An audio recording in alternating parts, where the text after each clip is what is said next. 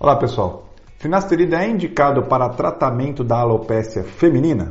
A finasterida para o tratamento da alopecia feminina é uma droga considerada de segunda linha, não é a primeira opção.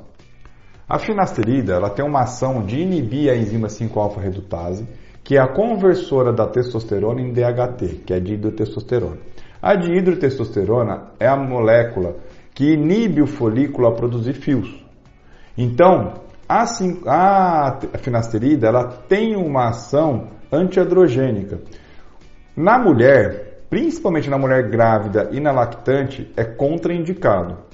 Uma vez que também a finasterida tem e pode ter ações teratogênicas, pode gerar ou causar danos no feto. Ok?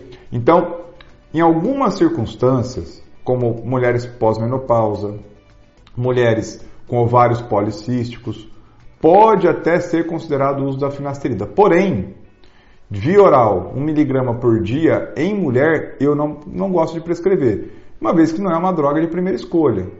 Né? Então, para que, que eu vou submeter a minha paciente a essa medicação e de maneira oral, que vai ter uma repercussão sistêmica? Quando necessário, a gente pode prescrever, e aí eu vou usar a finasterida na mulher, no caso da alopecia androgenética feminina, quando ela tem alguma desregulação nos exames laboratoriais relacionados à testosterona ou ao DHT, ok? E aí eu vou usar de maneira localizada através de soluções ou na mesoterapia. Porque aí eu consigo fazer com que ela tenha uma ação localizada onde estão os folículos capilares, seja pela mesoterapia, que é a aplicação da finasterida com outros fatores, outros princípios ativos, ou no uso da solução. Mas via oral na mulher, eu costumo não prescrever.